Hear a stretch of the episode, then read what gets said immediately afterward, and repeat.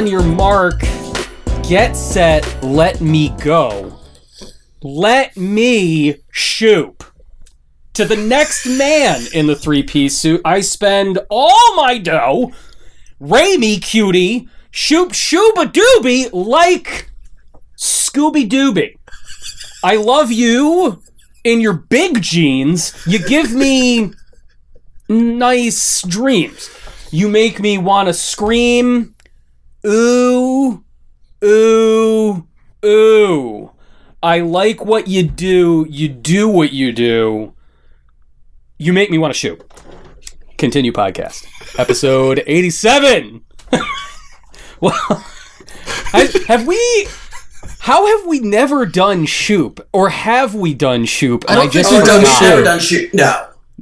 I, I like I, when it popped in my head, it seemed impossible uh, that we hadn't done it. Welcome back to a podcast about video games, everyone. My name's Anthony John Agnello, and I don't apologize for what just happened. Uh, we also have Susan Arendt. No relation to Babs and Buster Bunny. So, is Tiny Toon Adventure still worth watching? Is that like I don't know. I haven't watched it. Aren't they You know, bringing it since back? since it came out. the, the- every nothing is dead, Dave. No, uh, no show isn't coming back Yeah. at some point. New Animaniacs, not good. I don't know if you guys attempted I- to watch any of that. I did not. You know, I didn't want to. Like, I Yeah. okay. So it came out, and the trailer for it was was wonderful, but. I feel like anim- the power of anim- Animaniacs is from being in that moment in time. One hundred percent. And they they attempt. It it reminded me a lot, like not in the extent of it, like it's like grossness or anything, but do you remember uh, in two thousand eight or so, like Spike TV tried to bring back Ren and Stimpy? Oh, Yeah, and like yeah. it was like really like they were like now it's uncensored and like all of the yeah, those- but that's not what. that's not the whole point. The whole point was that you, you it, it, like it had the veneer of being kid friendly, so you could pull Right, one over right. on your parents. Right. and and so like this reminded me of that because the new Animaniacs is like it's it's now a third layer layer of metadom. Are you saying Yeah. good Goodfellas jokes don't fly in the in the Oh, year twenty twenty one? All that shit's gone. Like that's the other thing. Like all the extra characters are not there. It's just the the Warner Brothers and the si- yeah uh, the Warner sister Dot. They're And they're just like Pinky the, and the Brain, that's it. The glue that holds all Wait. the other shit in the show together. Like they, Right. No Montana Max, no Goodfeathers. No, no slappy squirrel. No good idea, bad idea. Oh god, good idea, It's- bad it's idea. just- oh. no Right. Pinky in the Brain. No, there is Pinky in the Brain. Oh, okay. Yeah, it's They understand where their bread is buttered. right. The thing, what what made Animaniacs Animaniacs was it was making adult level jokes that were just disrespectful enough that they could get away with it, and that Yeah. was not being done. And it, Yeah. and it just it was it, it was groundbreaking. It was whatever. It was the everybody does that now. It's Yeah, you know I- that that's the that's the problem. Like it's it's Animaniacs like by way of Twitter humor. Hmm. Like, pass. yeah, Hard it's, pass. It's not. It's not. it's- it's- Extreme pass. it's it's it's demoralizing. Like you know, Yeah. like at the very beginning when it's like the three siblings talking to like a Warner Brothers executive, and you know it's like all of these jokes about like Warner Brothers like studio failures in the past few years, and then them like being amazed at what an iPad is. It's just it's just not. I can see how somebody thought it was a good idea. yeah yeah yeah. Sounds yeah. like the kind Yeah. of jokes you would have made like ten years ago. And, well, and that's the other thing. They are jokes that were like they, everything was written in like 2018, 2017. Oh, So, yeah, yeah. Oh. Uh, read the Oh. room, guys. That that person It's- who always is reading the room is Dave Roberts, the staff Roberts of our show. Like I, it's I feel kind of the same way about stuff like Ducktales too, which I hear is great. I hear No, the it's new- amazing. It's amazing. Yeah, I hear it's, it's I- so but I good. can't. I can't do it. I don't know. I just I, I feel like I'm I'm just let stuff going be. to strongly strongly encourage you to Yeah. because I felt the same way. I'm like, oh, like oh, it's oh, because Ellie's singing like woo woo, yeah, yeah, yeah. No, no, no, no. It's legit, and it's it's not. It is not cashing in on nostalgia. Like if an original Ducktales didn't exist, it wouldn't matter. yeah, it's just a new show. It's just a it's just Yeah. a new. Did they get? Was was the guy who played Scrooge still alive for this? He, or no, they. It's the first time that somebody else was Scrooge, and they they kind of like made a big deal out of it because oh yeah, the old last thing that he did was that game, right? the game. Yeah. Yeah, they he they did the uh, remake of the old NES game. Yeah, he sounded like he sounded he sounded like a 93 year old man because he was a 93 year old man. No, uh, Scrooge is David Tennant, also known as the Doctor. okay. Yeah, I never put that together. I've only seen Yeah. a few episodes of the new one. When we when we tried to watch it, Lyra was still a little too young. Mm. Uh, but now she is like pumped and primed for that kind of show. Uh, we're neck deep in watching uh, Avatar, The Last Okay. Airbender. Oh, so, so- oh, you- you're you're on a James Yeah, Cameron kick with Yeah, we're on a James Cameron kick. We're gonna start her with Avatar, and then we're going right into True Lies, guys. Right in. I need my daughter the to know natural I mean- progression. Tom At Arnold some is. point, you're going to have to get to Piranha 2 The Spawning, and that's going to take some backstory. Yeah, but like, is that the Joe Dante side universe? We like, all right, well, you can't see Piranha two until you see Piranha one. We just gotta, you know. Well, that's the, that's Her how you that's how you tough. transition into Gremlins too. right. Is through Piranha. All, all things end at Gremlins two. All things end at Gremlins two. Uh, James Um, Cameron did Piranha 2. I'm just. Yeah, yeah. Yeah. Okay, alright. No, that's because Piranha, Piranha One, aka Piranha 3D, is Joe Dante's entry uh, uh, entry into mainstream movie making, and it, then it's like Is Jim Cam- really? Jim Cameron, Joe Dante, and George Miller were like the effects genre picture superstars. Um, there's my there's our our Kevin Bacon six degrees of separation with Jim, Jim Cameron and Joe Dante riffs. Um, so we actually have been playing video games. All three of us have been playing video games. Susan and I have weirdly entered into uh, a similar realm. We're gonna go negative, unfortunately, everybody. But we'll we'll get to the negative a little bit later. We're gonna start with the positive. I have been playing Crash Bandicoot 4. It's about time. Now, longtime listeners of the different incarnations of the show will know that at various points over the past few years, Dave, Susan, and I have pretty much all, at one point or another, been like, Crash Bandicoot sucks.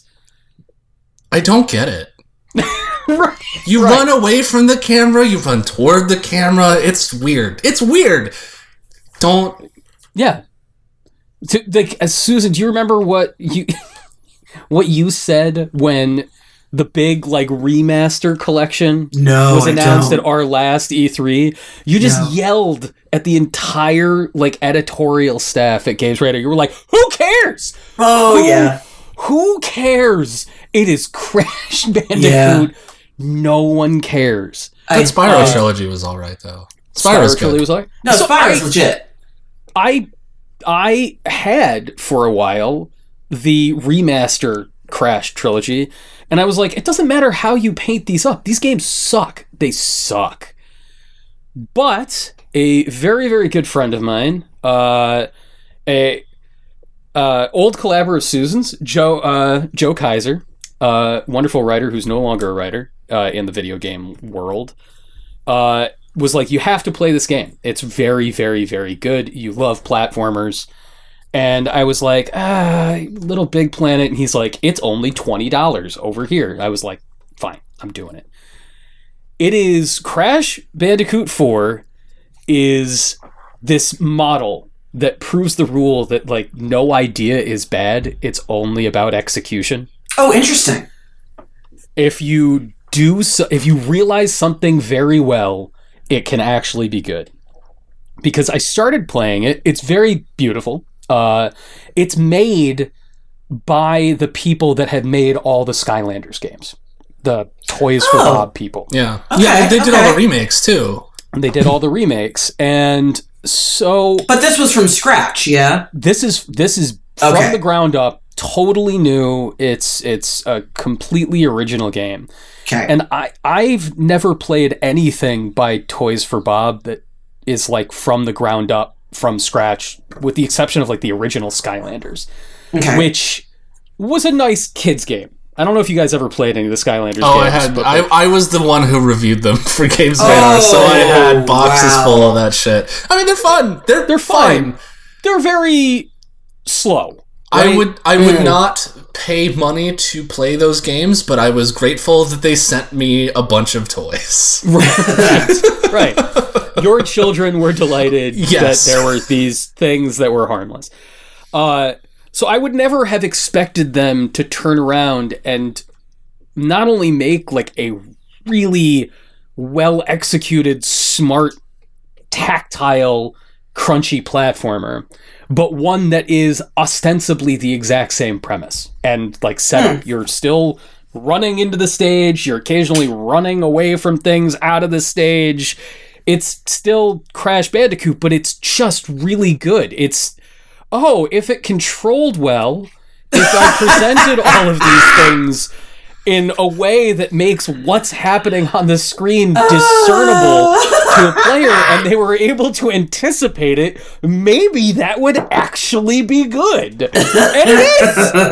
It is against all odds. Like the levels are pretty long. There's there's a lot going on. There's they're they're really interesting and it's never just a corridor. Like there are always like little side paths for you to find secret stuff and uh they're, they're pretty inventive.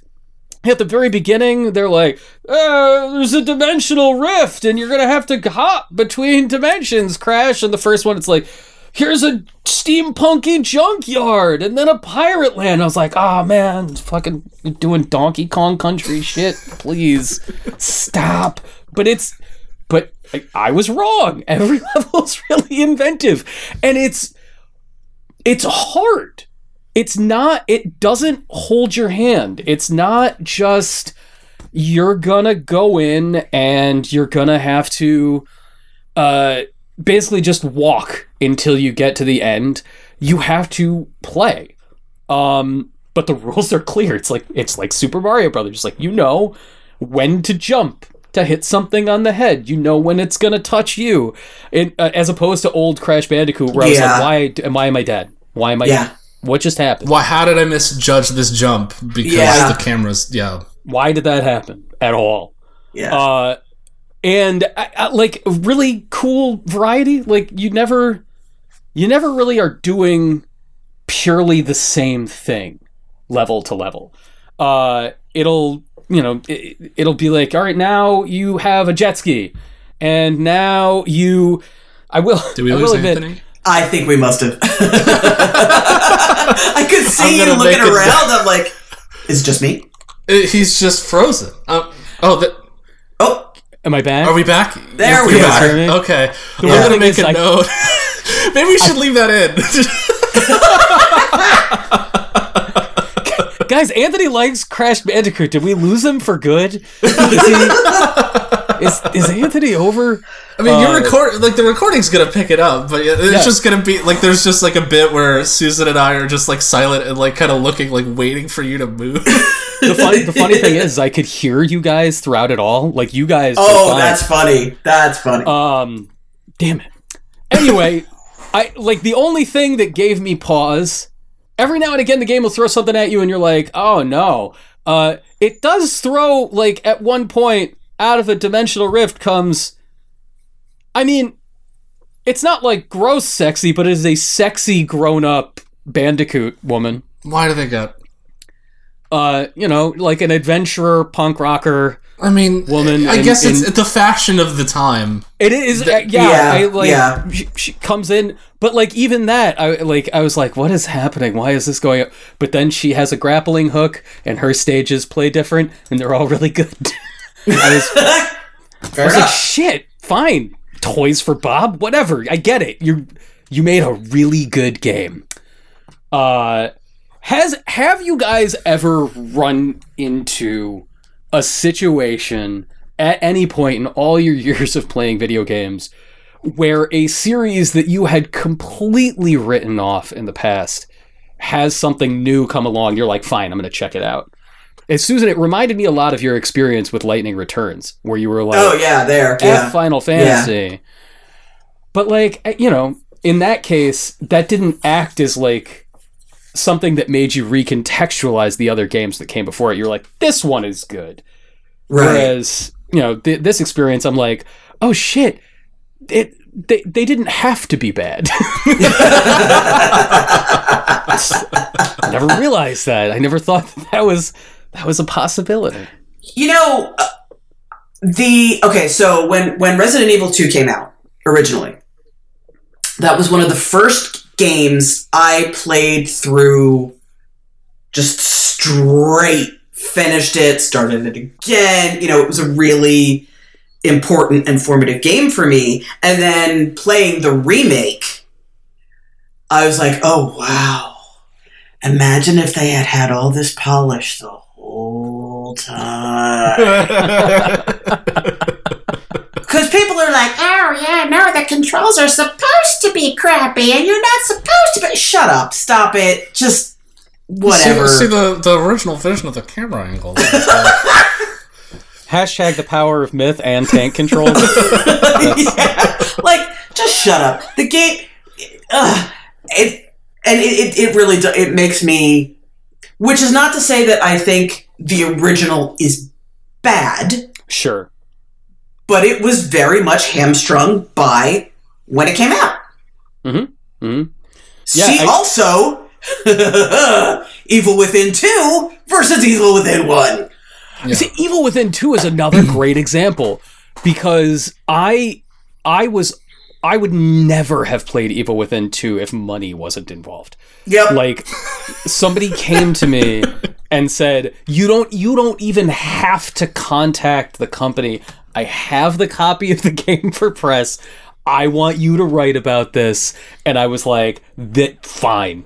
Okay." Yep, That's, But then that game's great. That it game is, is it's so good! it's incredible game. Like Yeah. if somebody said go make a list of all of the things that were best to come out on the last generation of consoles, Evil Within 2 would get a nod. It's that good. It really Um, is good. It really is. But like that one also is it's not that's less like oh, I like you know, Evil Within was just executed poorly. The ideas were sound. Evil Within 2 is just such a fundamentally different game. Yeah, Uh, true. And Evil Within one, yeah, it's like they're just different. Like the, the only thing similar is there are monsters, and you are a guy with fairly you know limited resources trying to fight. them. yeah.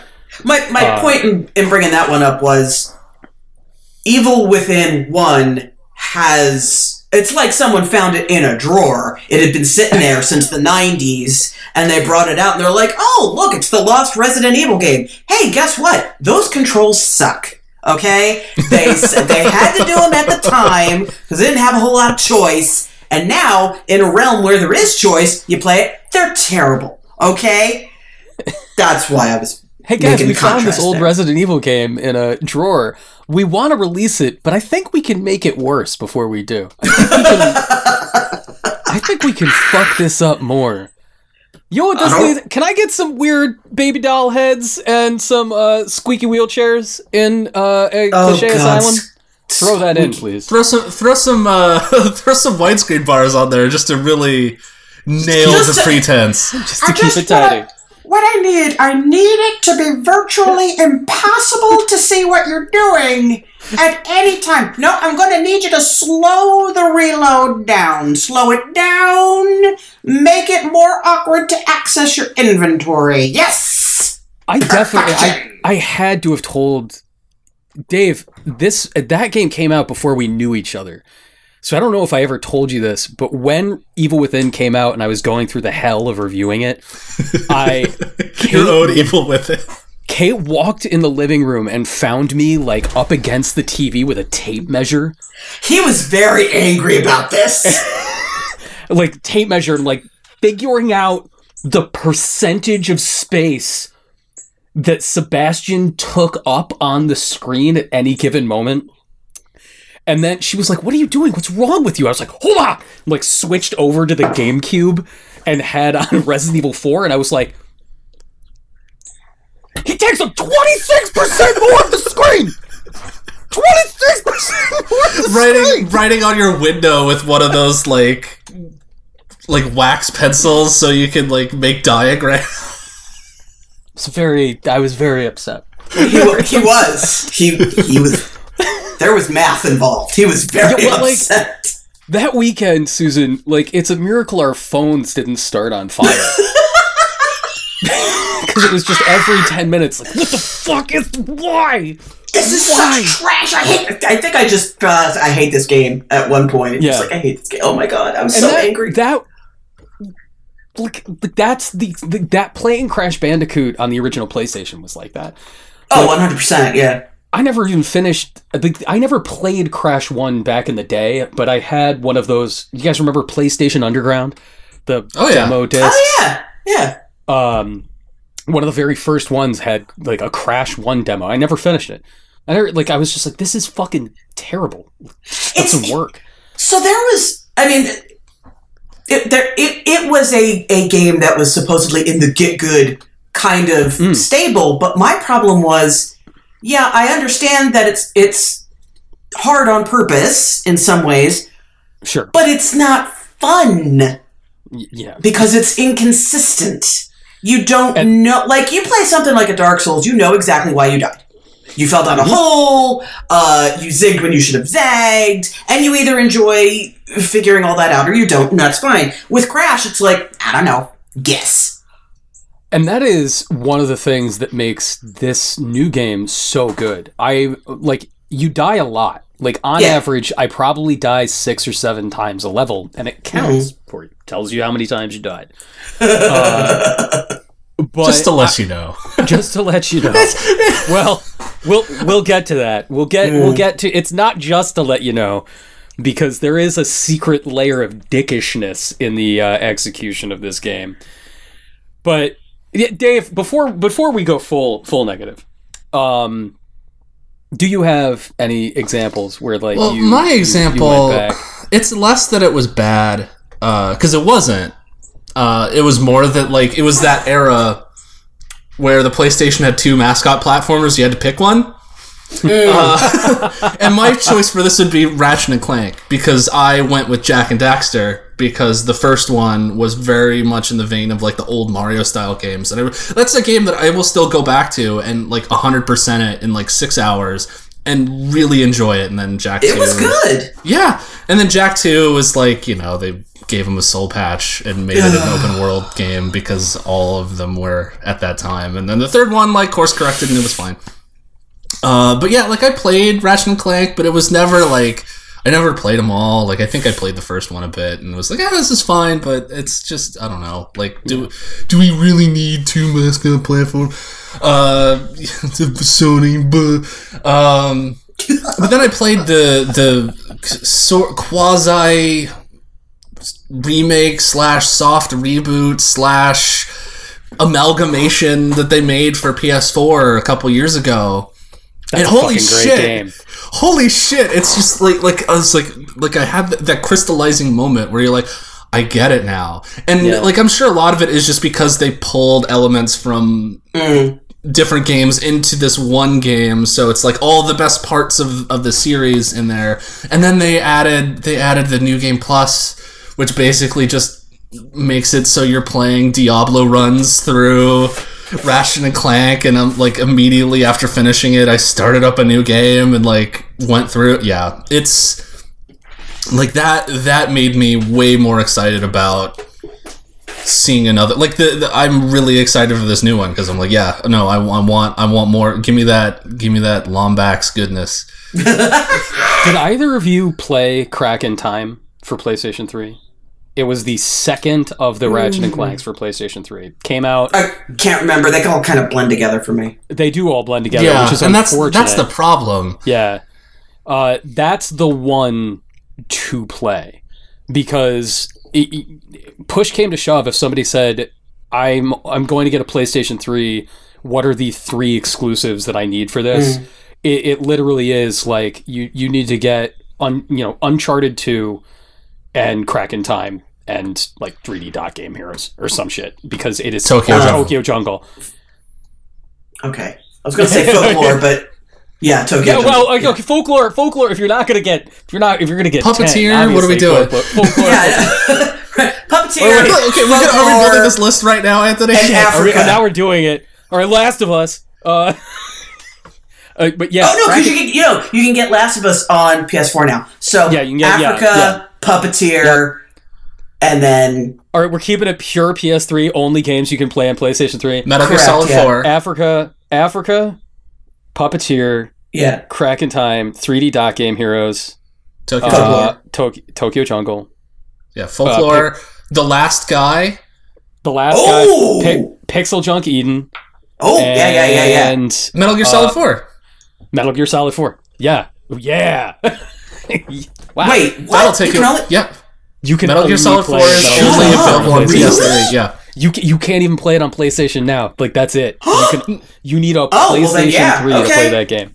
okay, okay. Uh yeah. wow, yeah. Otacon telling you about how great the, the Blu-ray disc is. You don't need to switch discs it. anymore. Stop. oh, just- Like you're literally at the point in the like because you go through Shadow Moses, you're literally at the point where you're supposed to switch discs on the PS1 game, and then Uh. Otacon's like, "Wait, are you gonna switch the? Di- oh no, you don't have to because the magic of Blu-ray." oh my god. There is no fewer than 7 extended scenes of just watching an egg cook. Yep. Just a just an egg on a skillet. What? It's a, a young lady named Sunny is making you eggs repeatedly. Okay. While singing That's- the Fibonacci sequence. There you go. Oh, of course. Of of course. Uh all right. Auteur. Enough, enough of the, enough of the sunshine and lollipops, though, because now a- a- part of the wonderful thing about this Crash Four game is that it is like just the pitch perfect amount of challenging. But I can say that because I don't deeply care about this series, and Mm. I don't deep I don't deeply care about being a completist in games anymore. I am cured. I'm I'm on I'm on I'm in recovery uh, for being a completist. And this game has all kinds of like every level has six gems and uh, every level leads to an unlockable costume for Crash or his sister Coco. And if you attempt to do this game in a completist way, your heart will explode. You will not survive because it is so punishingly impossible. It it basically says you can only die three times a stage. Anything over that, and that's one of the gems gone. You need to get every single box in every single eh, like in the stage in one run. You can miss nothing. And there's no like you accumulate gems and you can spend them to unlock costumes. You have to get everyone in every stage where that costume is, or you can't touch it. It'll show it to you, but you can't have it. Oh. And you would think the game at the very beginning is like, Winnow, there are classic fans that like a classic challenge. So there's the retro mode where you have limited lives, you have to collect one ups. But then there's the modern mode, and it'll just start you at checkpoints. Don't worry about it. the modern mode. The scrubs in the audience. for you scrubs, but the modern mode is still just like it has like a ticker in the upper right hand corner. It's like, oh, you died once. Oh, two, uh, three. Now you don't get that gem. Keep dying though. Just hook you up to an oh. EKG to watch your heart. Just like and and like the thing is, if you're just playing it like it was like an NES game, you're like, I'm just trying to get to the end of the stage. You're gonna have Yeah. a wonderful time. It's blissful, but it's just like kicking you in the balls if you want oh. anything else. And the bizarre thing about this is that this is this is common, it seems, because Susan, you are having the exact same experience in Little Things. I am. So I okay. So when I updated, upgraded my Sackboy game to the PS5 version, it wiped my save. By the way, that happens if you update your PS4 version to PS5. It wipes your PS4 save. Oopsie. Okay. So I started over, and I'm and I'm you know playing it from the beginning, and I am. I'm not trying to hundred percent the game because there's there's like uh they're, they're called knitted Knight trials where it's you, you take a particular skill like jumping and it gives you this course to do. And if you do it in this amount of time you get gold and this is silver and this is i don't care. I'm not doing any of those. But but if you give me costumes i am going to want to unlock all of them. Also there are stickers. And of course i'm going to want all of the stickers so would the costumes come in pieces some are three pieces, some are seven pieces, whatever. And to get all of the costumes, the last to get a, you have to get the high score on every level to get that final costume piece from that level. You might have to pick up other ones actually within the level itself, but to get that final one, you have to get the high score.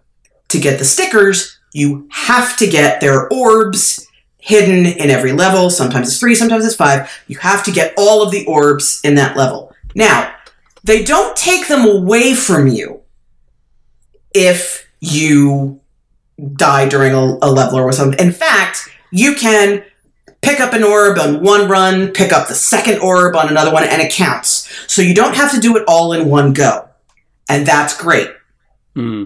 But one of the uh, accessibility options they have is Sackboy also has a lives system, and you can turn it off. You can just go to infinite, and the guilt it puts on you when you go to do this, because like you just you- you're in there, and it's like you know, okay, well, let me check that. We're like, well, you know, that's not the way it's meant to be played. That's not the real experience, but but we want you to have fun. So, are you sure this is something you want to do? Fuck Oh you. Yes, this level is ridiculously difficult, and I don't feel like having to start over because I died. Like, are you kidding me? Are you kidding me?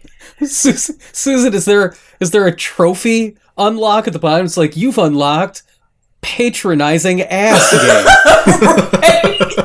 oh, it's a silver It's- trophy. kind of like those trophies you get for like uh, or like a Devil May Cry or whatever when you die five times in a row, and it's like, do you want to kick it down to easy?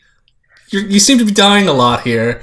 But like that's that's not that bad. I've always liked the way Devil May Cry is just like like and they've done it for many games now. They've been doing it for like 15 years where it Well, says well, like and, like Hey, and do you- people got pe- people got pissed at Nintendo for putting the golden leaf in like Mario Brothers, but Devil May Cry's been doing this since like the PS2. Okay. So now, now there's a, a subtle difference here because the Mario thing, that is like Sackboy, where it's it almost seems like it's insulting you. Where like Yeah. you start the level over and it's just like, here's this giant, Yeah. giant. Like, do you need a hand? Do you need a little something to get you through? But Devil May Cry just shows you a screen, just a pause where it's like, you don't have to do this to yourself. Look, no, nobody's gonna know but you, and it's fun. It doesn't matter. This is a game. Just have fun. We're just checking. You do you. But like the Sackboy thing, like the fact that it layers it on like oh, that. Oh, it's so. It makes me really angry because. Okay, in the early levels of the game, yeah, alright, fine. The later levels are ridiculously hard. Like, yes, and again, if you if all you're trying to do is get to the end, you're fine. Although some of the boss fights are, are quite challenging. Hmm. But you would probably do fine with just lives because you can also restart a restart just from the boss fight. Like once you hmm. make it there, you can just and that's great. But trying to find everything because some of these things are extremely well hidden and do it all and there are some you have to do them perfectly. If you die once, you're not you are physically it is physically impossible to get the high score. You need to collect not only collect every single point bubble, you have to maximize your use of the double bonuses that are timed and pick up. Like you're I'm like there I'm like doing math. I'm like, okay. F that. If I pick up that, that's 400 points. Or I could get these, and they're 10 apiece. But if it's 20 and then I get the bonus, I'm doing that just to try and get Yeah. costume. So I can get the the head of the octopus, so I can walk around like a stupid octopus in this costume. I, that that the presence of stuff like that has ruined otherwise enjoyable games to me and Yeah. not like from a difficulty perspective but the the making locking locking these fun little tchotchkes behind not an easily repeatable challenge Yeah. or just something simple but just like you need to, to slave over time for this because the puppeteer is an amazing game but Yep. like i hated it to the point that it really impacted my enjoyment of the game and as a, a total that you couldn't get certain masks unless you got a mask and then went Yeah. back to a previous level and those levels could be like 45 minutes long it's true. if you don't nail one jump, if you don't nail this one thing, you just lose you lose time, just so much time. Yeah, Kirby's Epic yeah. Yarn was exactly the same way. Where like you had to like every level in Kirby's Epic Yarn was like there are three stickers in every Yeah. level. You need to if you want to max that level, you need to reach the gem threshold, collect enough gems that you've maxed out that level and perfectly time these jumps. And it's just like even knowing it's there takes away from just like the soft tactile Or, pleasure like- of the game. Or like uh, was the the Super Mario 3D World that's coming out on Switch? Like they had the stamps in there, but they also had like if you like okay, so you found all the stamps. You're not really done though because you didn't hit the top of the goal pole. Yep. yep. You're only truly. Fin- and it's like really like what the like what purpose does this serve other than making me fe- feel anxiety that I didn't actually finish the game? Yeah. I don't I don't mind there being some kind of reward for the person who gets enjoyment out of mastering all those knit and Knight trials. They should get some like th- there should be a costume for that, right? Like you you do all those, you get this special costume. I I'd be like, hmm, I will never see that costume because I don't want to do that, and that's okay. But I can get six out of seven of these costume pieces, and I can't buy the seventh. You know, there's no way. It that's super frustrating. And my husband is watching me do like hammer my head against this wall every night. He's like, "Are you okay over there?" I'm like, "I'm fine. I'm fine. I'm just, just." I'm just trying. I'm just trying. I did finally get the console kitty costume, so now I have that. You're a little pink digital cat, and obviously I needed that. That that yeah, gotta have that. Gotta have Yeah, naturally. So, uh, and I, and I got uh, uh, uh, I got the octopus finally. So cool. Um, yeah, I'm fine. It's not a problem. I nobody worry about this. I, I think the coolest the coolest approach to this problem that I've seen in recent years is I like how with their Switch output, Nintendo has been not always successfully, but doing their damnedest to try and un like deprogram people Mhm. around the concept of completionism in a game. Like by you know, one of the only approaches is like don't make it fun. Like make it make it unpleasant to try to get every last doodad. Or like what the reward, like in Breath of the Wild, for getting all like 800 Korok seeds is like Exactly. a literal It's a piece of of poop. shit. There's a pile. If you get all, Yeah, Hestu, it's like- gives you uh, a little, a little poopy. Yep, he gives you a Why? gold piece of because the game the, the game is like you shouldn't have done this. This is a joke. Like What do you? So, So- it's a, it's a gag. it's a gag. It's a gag Because that, you don't like you you don't like the whole point of the Korok seeds is that they just upgrade one of Yeah. your like items. You get an extra item slot. You don't need to find them all, but some Oh, I see. And I like see. Super Mario Odyssey, a game like I still love Odyssey. I think Odyssey is a great game. Uh, it has diminished a little bit for me in like the few years that have passed, but I love that that game is like here are the central like moons that you should be collecting to get to the end of the game. Mm. And then there are all of these other ones, and if you really like just digging into the world, they're there. And then after that, like you could go even further. But if you play like the post game, like Dark Side of the Moon, Otherworld, like I hated that stuff. It's not fun. It's not fun at all. No. And so I don't I don't think that it's a totally successful remedy to what you're seeing in, you know, Sackboy or this Crash game. But it is at least I think like a, a worthwhile experiment to try and get around that. Like Well, the thing is with that, it's it's there if you want it. It's there if Right. you want it, but it's not Right. also not like locking too much of like the nitty gritty fun stuff around it. Like you're not gonna not be able to get like the Super Mario 64 costume because Right. you didn't get nine thousand moons. It's Right, right. it's it's saying like there's more play out there if you want it, and there are these little doodads that you get as a reward. But like you shouldn't have to just throw yourself against a wall repeatedly to get the seventh piece of a cool costume. It's Yeah. it's dumb. It's just dumb. Uh should I play that game, Susan? When I'm like I feel like this platformer run I'm on is not gonna end. Absolutely, absolutely, for sure. If if for no other reason than to experience the soundtrack, which is brilliant. Yeah. Just the way, not only in the choices that it makes, but the way the music, it certain uh, songs are used to help you understand the timing in a level. Brilliant, absolutely wonderful. I totally recommend the game. And if you if you don't care about con- getting all the doodads, then that that bit won't matter to you, and you'll be able to just breeze right on through to the ending and just appreciate the level design and how cute everything is, and it'll be fine. I feel like that's gonna hit PS Plus at some point, isn't it? Oh, for sure. Yeah, that'll that'll that'll come our way. Uh, so we are we are going to talk about a game called Nuts.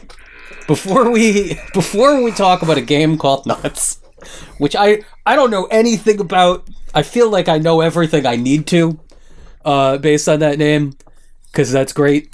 Uh, I want to talk about somebody doing something nuts, which is Dave Roberts. Is Dave Roberts? Uh, Dave, Dave, I'll tell you when I've had enough retro console. Roberts.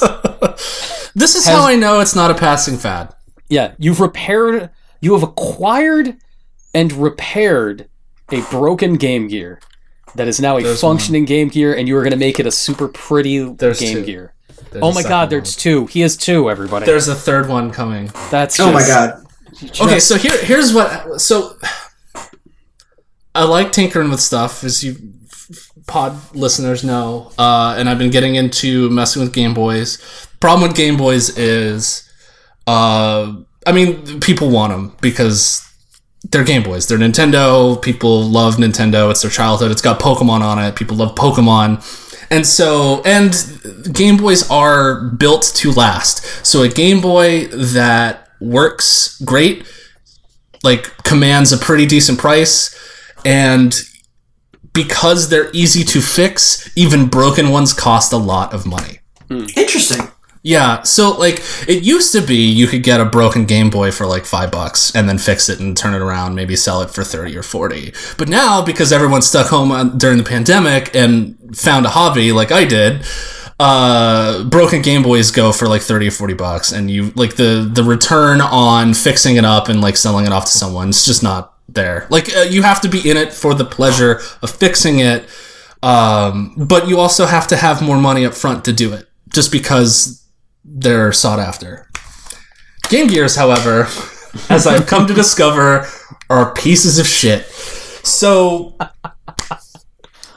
Game Gears. I mean, okay, they're they're fine systems. They're they're they're not a system that I grew up with, so I don't have the like the nostalgic attraction to them, which I, like we can get into uh, a little bit. But um, are there people who are like Game Gear people? Oh like, yeah, I mean there there there's got to be someone who's like, yeah, I had a Lynx growing up. That's my favorite. Like like the the one guy. Oh, oh okay, Lynx was was really. yeah, see. Just gonna. Okay. No, Carry on. No, Sousa, Sousa is a giant dog bone. It's, it's not good. you play okay, but you could play columns on it, and it was great, and you could play it right or left handed, which was totally groovy. I, all right, I can't I can't deny I can't deny the ambidexterity of the Lynx is pretty badass. Yeah, and like you could link up like I mean the whole it was in the name. You can link up like 16 or 32 of them or some ridiculous amount of you know all the kids in your neighborhood who had Lynxes you could play like 60 player multiplayer um, but the thing is it's like the, the the whole selling point of the game gear was that it's like oh this thing it's like it's it's better. It's got color. It's got a backlight. Like the game boy games look those are baby games. This is like shit from your genesis. You got sonic the hedgehog and it looks like sonic the goddamn hedgehog. It's not like this tiny little like smeary sprite. Um, and yeah, like you, you, you hold it in your hands and it feels like it's bulky, it's heavy, it's got some heft to it. Like it feels like a premium product until you realize that the one part that they shouldn't have cheaped out on, they did, and it's the capacitors. Mm. Because the capacitors, if, if like Nintendo, Okay, what's a, uh, what's a capacitor do? What it, what? The capacitor stores uh, I'm like like fifty percent certain on what they do, but they basically store and like transfer uh, charge as uh, hmm, electricity okay. goes through. It's like it's it's storing the charge, so it um, you know basically it makes your Game Gear or Game Boy work. Uh, it transfers. It plays some role in transferring power from the batteries to the guts. Yes. Okay. Um, and the thing there, is, is there goo in capacitors? Yes. They're liquid. Uh, so the the commonly oh. used in the 80s and 90s, and this is why like a lot of old electronics fail um, is because the capacitors have an electro they're they're electrolytic capacitors. So they have like electrolytes in them. There's a fluid in there that is responsible for storing and transferring that energy.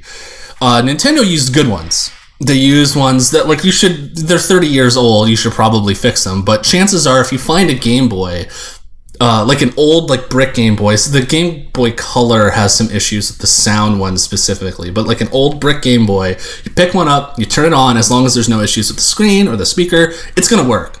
Like you should probably replace the capacitors because they're old and will fail eventually, but they're still working. From what I've read about Game Gears, like 90% of the Game Gears that are out there, if you have one stored in your closet, haven't played in a while, doesn't work because the capacitors they used were cheap and leaked after like a decade. Leaked. Oh yeah. wow. And like okay. if, if you if you get to them soon enough, you can clean them up, replace them, and it's fine. But if if, if it's really bad, like the the leaking can cause corrosion on the board, which can cause damage with the traces. So like um, really bad ones I've I haven't seen any personally, but like if, if you get a really bad one, then you actually have to like repair traces by soldering wires to connect points where they shouldn't be oh, connected. Wow. Yeah, they're like to, to do a full repair that can get kind of intense. But um, if you can get to it in time, you can remove all of the old capacitors. And typically what happens is like you turn it on, like this one here, and turn it on, it powered on the the backlit turned on, but the game wasn't working. So it's like the screen wasn't working, the sound wasn't working. So I went in, and the the other problem with Game Gears is that there are like twenty of them, and they're they use all three kinds of capacitors. There's surface mount capacitors, which are a pain in the ass to to fix uh, because they're these little tiny cylinders and they fit on the top of the board and you have these little tiny solder points. And like i've watched a few videos where people would like try to like to get them off you're like you can snip them off with some flush cutters but if the capacitors are leaking they can rip the pads if you try to pull them off like that. So the first time i did that on a game boy color i was like nope. I spent sixty dollars and basically bought a gun that shoots hot air in a point straight down, so I can just and then you just heat it up. You just make circle motions, you heat it up, and boop, pull it right off. Super easy. Uh, that has the through hole capacitors, and then it has these other surface mount capacitors on the video board, and there's like twenty of them, and it takes like took me like three hours my first time to remove, clean, and then repair it. I'm looking at pictures of capacitors now just to try and understand what is going on. Okay, okay, okay. Yeah. Uh, so, So, but like Dave, Dave. here- Yes. Here, here is here is the ultimate question. yes. Now, I understand. To what that- end? Yes. Yes. I understand that you you are in this for love of the game. You, Yes. Like you you now like this is almost like building models, right? Like this Kinda, is That's, this- that's a Yeah. good comparison, yeah. Yeah, like you're you're you're putting together a a constructive uh engineering task and going through the effort of completing it. But like it's a Game Gear. I've never had a Game Gear before. You know, like like that's the thing. Like I, I've never had one before, and Dude, I want get a Nomad. That's where it's at. Yeah, those even broken ones of those are pricey though. Yeah. Like that's the Oh, problem. really? They are Oh yeah, like if- after. like a not working Nomad could probably still cost like two hundred dollars. Yeah. Oh man, Wish I Yeah, because they're they're, real, they're super rare is the Oh. problem, and and because people the people who are willing to spend two hundred dollars know how to fix them. Yeah. Right. That is right. the thing. Right. Whereas like Game Gears, there are millions of these things, um, and like the thing is like because they're all broken, you can get them for like they're not again they're not as cheap as they used to be. Like before COVID times, you could get a broken Game Gear for like five bucks, but like even now you can get one for like twenty, and then fix it up and sell it for a hundred because all the Game Gears are broken. So if someone wants a new, fresh, guaranteed to work Game Gear, they're willing to spend a hundred bucks to not have to fix it because Right. because it is so time intensive.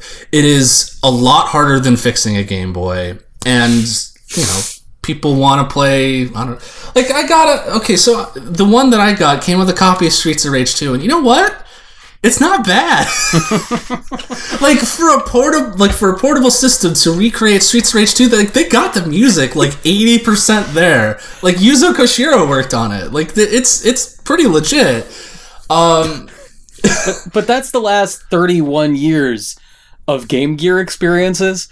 Like the for the last 3 decades straight, it's like you hand somebody a Game Boy and Tetris is in it and you look at that person you're like, "What do you think?" and they're like, "Get away from me.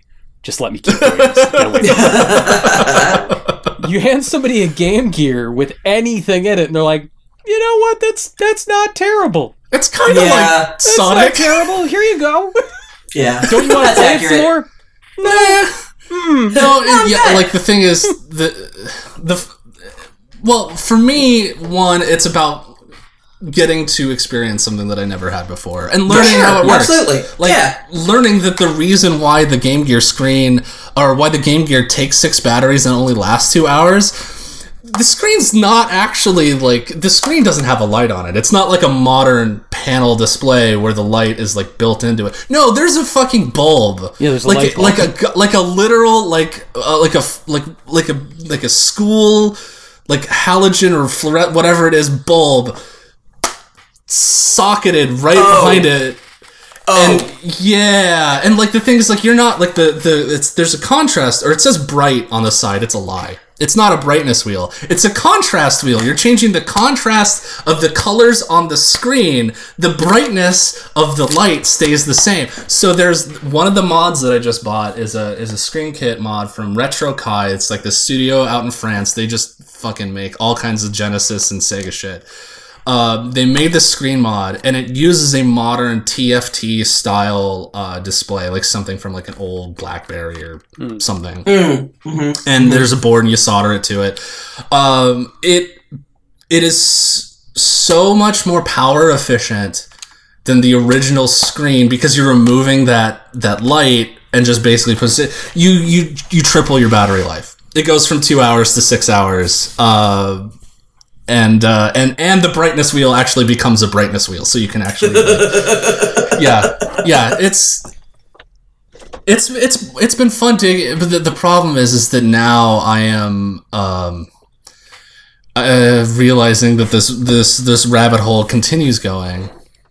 I have a Neo Geo Pocket Color on the Yes! way that is Yes! broken, a broken There you one from. Japan that I ordered, and now I'm looking into Wonder Swans. Dave, Yay! I was, I, I was gonna ask you, when does this get to? When does this escalate to Wonder Swan Town? Oh, th- Because- it has it has fully es- escalated to Wonder Swans. All right. I've Uh, always wanted a I'm, Wonder I'm gonna Swan. buy. I'm gonna buy a Wonder Swan color, and I'm gonna send it to you because I I want I I think it's time. I think I have to have a souped up Wonder Swan. Fine. Oh yeah, d- they, they Logan's made ready. they have they like the, the kits that they have now uh, are actually the problem is is and again it's like going down this rabbit hole and like learning um, how like these things were designed with the technology at the time so like the Wonder Swan like Gunpei Yokoi the guy who made the Game Boy uh, made this Wonder Swan for for Bandai and he was like okay so I use cheap uh, off the shelf parts, mass producible parts to make a Game Boy that runs it's four batteries, but it lasts like 20 hours. What if I made a Game Boy that took one battery that lasts 20 hours? How about that? Eat shit, Nintendo. Um, but the problem is now you're slapping a modern display in the Wonder Swan, and you go from 20 hours battery life to three and a half. Oh, It's still, but it's not It's just like one double A. It's one double A battery. So rechargeable. The part that I'm worried about though is like because like there are some Wonder Swan games that are super pricey, Yeah. uh, and there's a Yeah. flash card out for them for for it. It's not a great. It's not like as robust as an EverDrive, but it works for Mm-hmm. a lot of games. It, like all like the expensive ones that you would care about. Um, but the thing about flashcards is that they tend to draw more power than like a normal cart because of the way that the circuit, like it Oh. uses like different circuitry, so it's drawing more power. Like I have a Game Boy Pocket, I can't use that I modded with one of those modern like uh, uh, IPS panel displays. I can't use my EverDrive on it. Because the system will literally brown out because it runs off of two AAA batteries. It can't like, and the the power um, adapter in it is not strong enough to handle the power draw it needs from the EverDrive off of two AAA batteries. There are things you can do to mod it to uh, to fix that, which I'm not good enough yet to do. But the uh, game of this the game of this is fascinating like as as a pursuit of what can i make the machine do yes, it's fascinating it's really interesting I was just uh, looking at pink Wonder Swans and then wondering, like, okay, I don't really care if I play games on this thing. What could I do with this wonderful future retro looking device? What in my Mm-hmm. You gotta life get- could I make this Susan, into? you, ma- You- you, make you- a window box you can make a window box for your wall Yeah, like, like you have like a little terrarium with a wonder swan at the center of it it would be awesome that would actually be kind of cool. you get Mm. you get an old Japanese cell phone, and you buy the connector so you can hook up your Wonder Swan to your Japanese cell phone and uh, access your email and internet from the Wonder Swan. That's a thing. I wonder if you could still do it. No, but like, like, uh, and the thing is, it's like, uh, I've I've learned so much about one like the Game Gear and the innards of it, but also like the Wonder Swan, like learning that there was an entire program where um, they rele- they released software to normal people so you could make your own Wonder Swan games, and then two years they had a competition, the winner of which they would actually produce the game as a cartridge. Oh wow. And and that, like the, the the two most expensive games on the Wonder Swan are those two games because they produce them in such limited quantities. But yeah, Makes like sense. It's like dicing dungeon and like some shmup game. Fascinating stuff. Like i just i love i want i, I want to learn more and i want to mess with stuff and i just like game boys are getting expensive because everyone wants one and i'm just looking for cheap Things that aren't to Game keep Boy. messing- Yeah. yeah things that aren't game boys because i got i need my fix. I need my i gotta i gotta need to fix to, to fix stuff Dave, now now the next step is to sell enough of these so you can spend five hundred dollars on a cartridge only copy of GG Aleste for your game. That's that's the end game. I I'm, I think I'm good with the EverDrive. Um, so what Dave is doing is nuts, and that, that is the that is the segue I have been looking for my whole life. Susan, Yes. what is nuts? okay, so I was uh, I was on Twitter the other day, and um, someone asked, I think it was Garnett Lee, asked, "What's a, a game that you've been playing that you feel like nobody has heard of because it's just gone so completely under the radar?" And Rob Manuel said, "Nuts." And I look at it, and it, the only thing I knew it's by Noodlecake, and Noodlecake did a game uh, for, that I enjoyed a great deal of for mobile called High Rise Heroes, which was uh, essentially uh, kind of like Boggle. You're you've got a bunch of letters on the screen and you have to connect them to make words. There's a lot more to it than that, but it, really clever, funny, incredibly well done game. So I was like, oh, Noodlecake. All right, let me check out what this is. It's completely different. Has absolutely no. It's not a word game. No, no, no, no, no. Okay, and then uh, another friend of mine, uh, Ken Gagney, said, "Oh, and it's on sale on Switch right now." Like, welp, that's all I need to know. You study squirrels, Oh no. so what you do? It's a it's I guess the what you would call it is a puzzle game. You are a researcher. You are. It's in first person. And you start the game on the first day of your job. You've been hired. They're doing a an impact study. This company wants to build uh, a resort or condos or something like that, but before they can get the permit, they have to do an impact study on the environment. And so, what you have to do is go take this trailer out into the forest and follow squirrels. You do this by you have three cameras, and the squirrels follow the same path every day. So they'll start at their house, up a tree, in a cave, wherever, and they will go to where they're storing nuts or wherever the story takes you. You set up cameras, you, you put them in place so you think you can catch the squirrel as it goes on its path. You'll set them up, you'll go back to your trailer, you'll hit record, it will record all day. As soon as you hit record, it goes to nighttime, which is when you view your recordings. And you see, oh, mm-hmm. well, he walked by that camera, all right, and he went off to the left, okay, and I caught him in that camera, and it looks like he's juking around that rock, and oh, well, the third camera, I didn't catch anything, so it's pointed completely the wrong way. And you go back out and you adjust them to see the next part of the squirrel's journey until you track the squirrel to where the squirrel is going. So, the first mission you do, it's just figuring out how that all works. Not a big deal. The second mission, you have to track a squirrel to where he's storing his stuff. Oh, he's storing matches and dynamite. What? I'm sorry, what is happening? Why is there in with the nuts? Okay. Then after that, you tra- you're tracking this mama squirrel. It's like okay, you know that we believe she's pregnant. We want to see what she what she does, what her behaviors are. You see, mama squirrel is meeting with two other squirrels in the middle of the night. They're having a Squirrels little are squirrel. organizing. The squirrels are organizing. They're having a little squirrel confab, and your supervisor. So what you do is you, uh, as you review the video, when you see something of import, you pause the video, you snap, take a screenshot with your machinery, you fax it to your supervisor, who did this same study 15 years ago, by the way. and, and you can find in the different environments, you can find her old dictaphone notes talking about what she did 15 years ago. You bring it back, and she'll be like, okay, that's very strange. All right, uh, go go follow the other squirrels now and see where they're coming from. And that's and that's where I am at this particular moment. I got I've tracked down one of the other organizing squirrels. He lives in a tent up in a tree. Don't know where that came from. And I got to track the other one back to his lair and, and find out what is going on.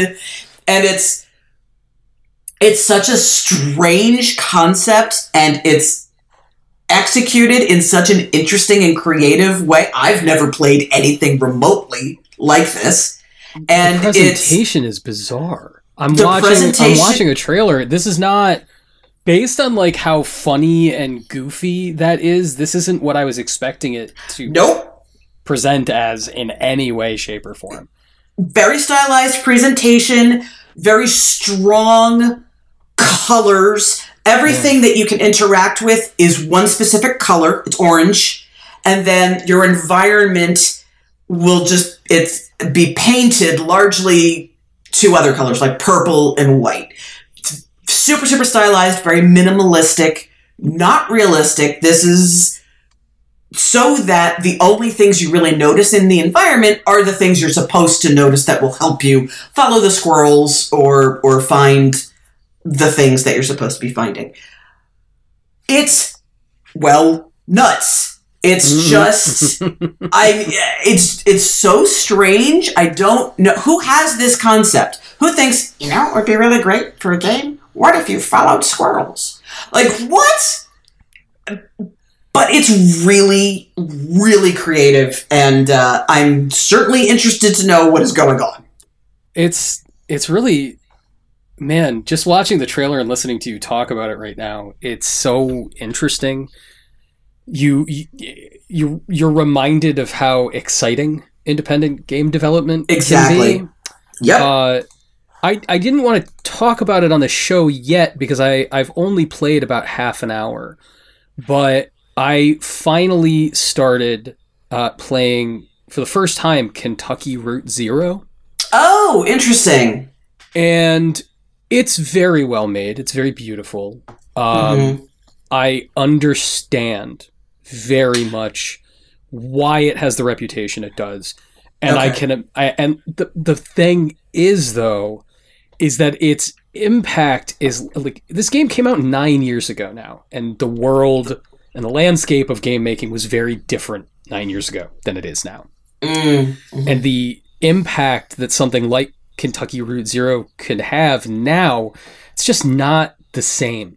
Like, I, I, I'm, I'm gonna keep playing it. I'm excited to keep playing it again. I, I don't want anybody listening to like be upset that I'm talking about their precious baby, uh, because I know that this is that game for a lot of people It is. but it i like i've played countless hazy beautiful surreal meditative uh you know journeys into the human soul at this point that was clearly made by young people like it Yeah, is Yep. like you know the game sort of presuppose like it, it's predicated on like this like world weary descent into uh, the forgotten lands of America and forgotten Americans, and I would be like, this is clearly written by somebody that's 28. Yeah. Uh, and that's fine. But like playing it, it was like I was like, wow, this is good, but it's hard to go back. And I, I it was this I this is kind of like embarrassing because it's a shitty thing to think. But I, as I was playing it, I was like, how many more of these fucking indie games can I play? How, how many more twee indie platforms? Uh-huh. yeah, like how Uh-huh. many how Or many puzzle more of games, these things yeah. can I fucking play? Yeah. Uh, and I just got burned. I like on a lark opened the eShop on Switch which is pissing me off because it was this it was February 4th when Nuts came out. And I didn't they didn't even I just glanced over it. I just psh, went by and instead I saw something called Lo-Fi Ping Pong. And I was like, "Oh, a ping pong game on Switch for $5." It's like weird weird sort of like like PlayStation-y pixel art. I was like, "Ooh, that sounds great." And they were like like lo-fi ambient music and ping pong. I was like, "Sign me the fuck up for 5 Sounds great. Yeah. Yeah, but it's just like a rhythm sim. Like you don't even play ping pong. It's just like here's Oh. a here's like a, a lo-fi beats to study with song, and you have to hit the press a button when the ball passes over the specific spot. And again, I was just like, this is what I fucking get for rolling the dice. Stupid indie game. But Nuts was sitting there the whole time. Uh, and it looks so, it's so different and so It is. man uh do you know how long it's supposed to be like Oh, no idea. No Yeah. idea. This is this is a game that ultimately I don't even care if I end up enjoying it because I'm happy to have paid for it because it is so inventive and so not the same old oh, let's have young twee people talk about what's important to them and their relationships and shut the, shut up, please. A bunch stop. of a bunch of world weary fourteen year olds talking like they're twenty year olds, and Yeah. man, I, and like again like that's that i'm not i don't want anybody listening to think that we're indicting that experience i I am. I, I like I under I understand I understand that like we are in a moment where the people who are making this economic level of video game is that age. Like that's the reality of like people starting out in game development and making a go of it professionally right now and then putting out a game that's four dollars on Xbox Well, and- Live or whatever. And not just that, but like, you, like, there's a reason why young adult sells as well as it does. yes. You know, and why, and they keep making Okay, like but- but- Yam- but- but- but- Yamada- but- Yama- yeah, but- But but the young young adult books are all of that wrapped up in some grand adventure. Right. Do you want to give me that like the the you know girls in beanie hats and and you know ear gauges in some grand adventure then then cool. beanie hats. you want to make them fucking dinosaurs this time? Are they what are they cats? Are they cats this time? I don't fucking Whatever. know. They, all- they just say hello a lot. It's great. Except, right? Like they go to high school and they, you know, they're wondering, you know, uh, and anyway, you want to do that and then put them in some grand adventure. One hundred percent, I'm on board. I'm just, I am very tired of, and this is me personally. Again, if there is an audience for a thing and an audience that appreciates and needs and gravitates towards this thing, awesome. I'm glad they're being served Yeah. because I want everybody to be able to experience games that speak to them on a personal way. Oh my god, if I have to see these people exploring romances and feelings and what does it mean to be a person and all that, please stop. please, you're killing me. You're not interesting. You're boring. I get it. Life is hard. Welcome to the club. Yeah. You know, Yeah. like. Like, well, like Anthony Be was saying, persona it go away. it is a Right, lot. Like, it is a lot of it. The the age of the people making games, and it uh, also like so many people burn out of making games. So you Yeah. only Yeah, get true. young people making games. Like, Yeah, I want yeah. like like how like I would love to see what the like age makeup of the team who is making Yakuza games.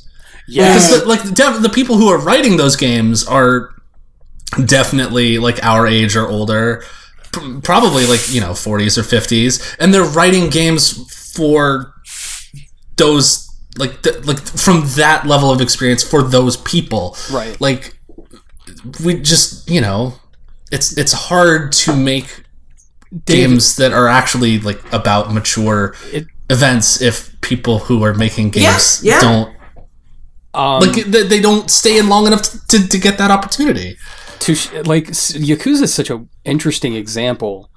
Uh, there's a wonderful, wonderful uh, YouTube channel that I recommend anyone listening who likes Japanese games subscribe to called Archipel.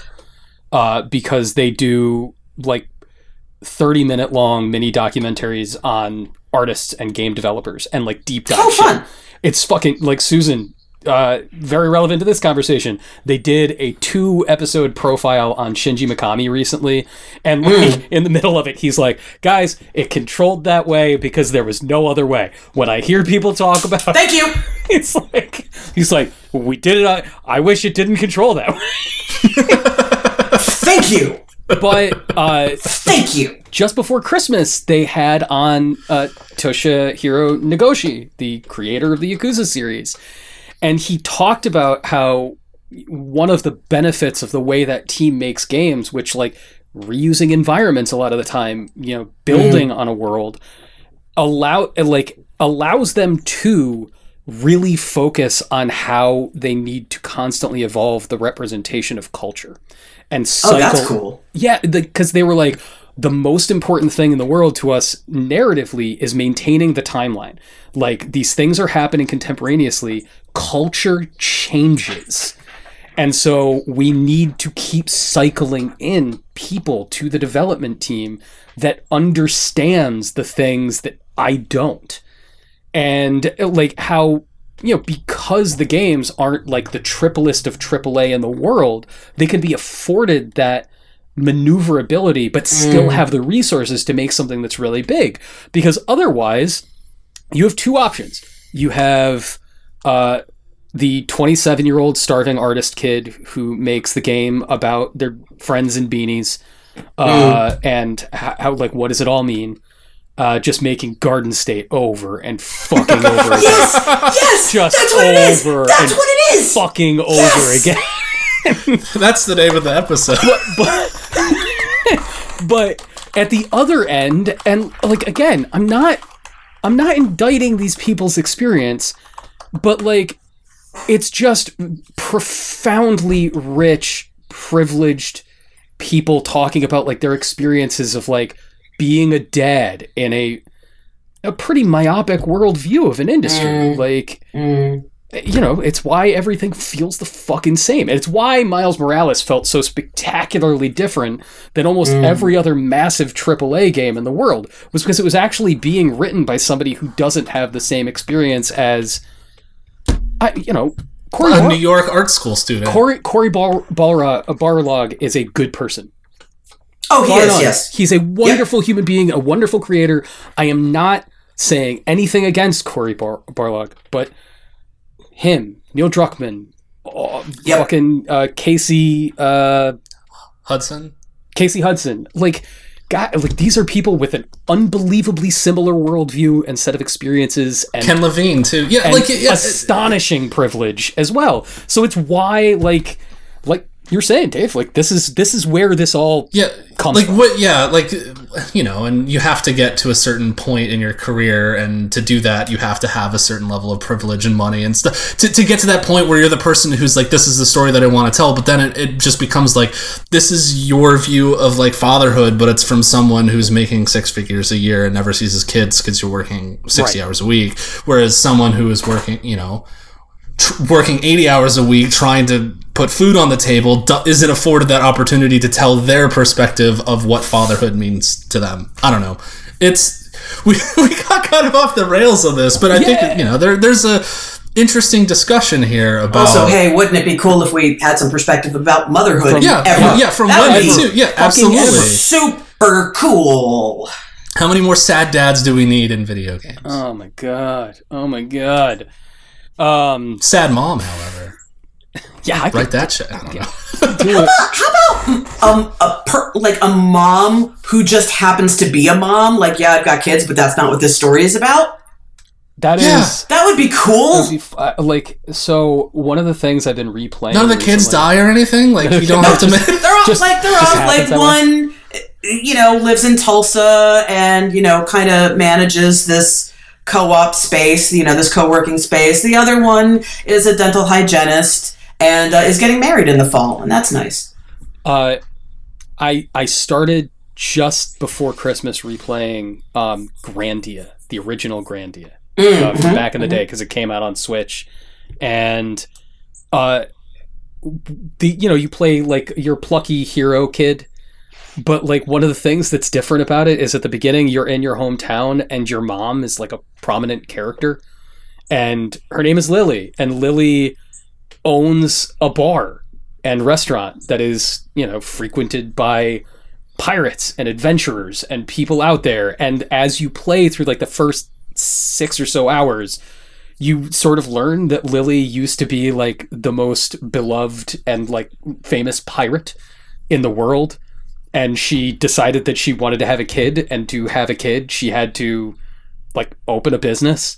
And as I was playing like and she's just she's just awesome she's just cool and there's like a, a pretty emotionally complex scene of the kid like going off on an adventure and her like sneaking a letter into his stuff she's like just take care of yourself I trust you. I did the best I could. And as I was playing, I was like, where's the fucking game about Lily?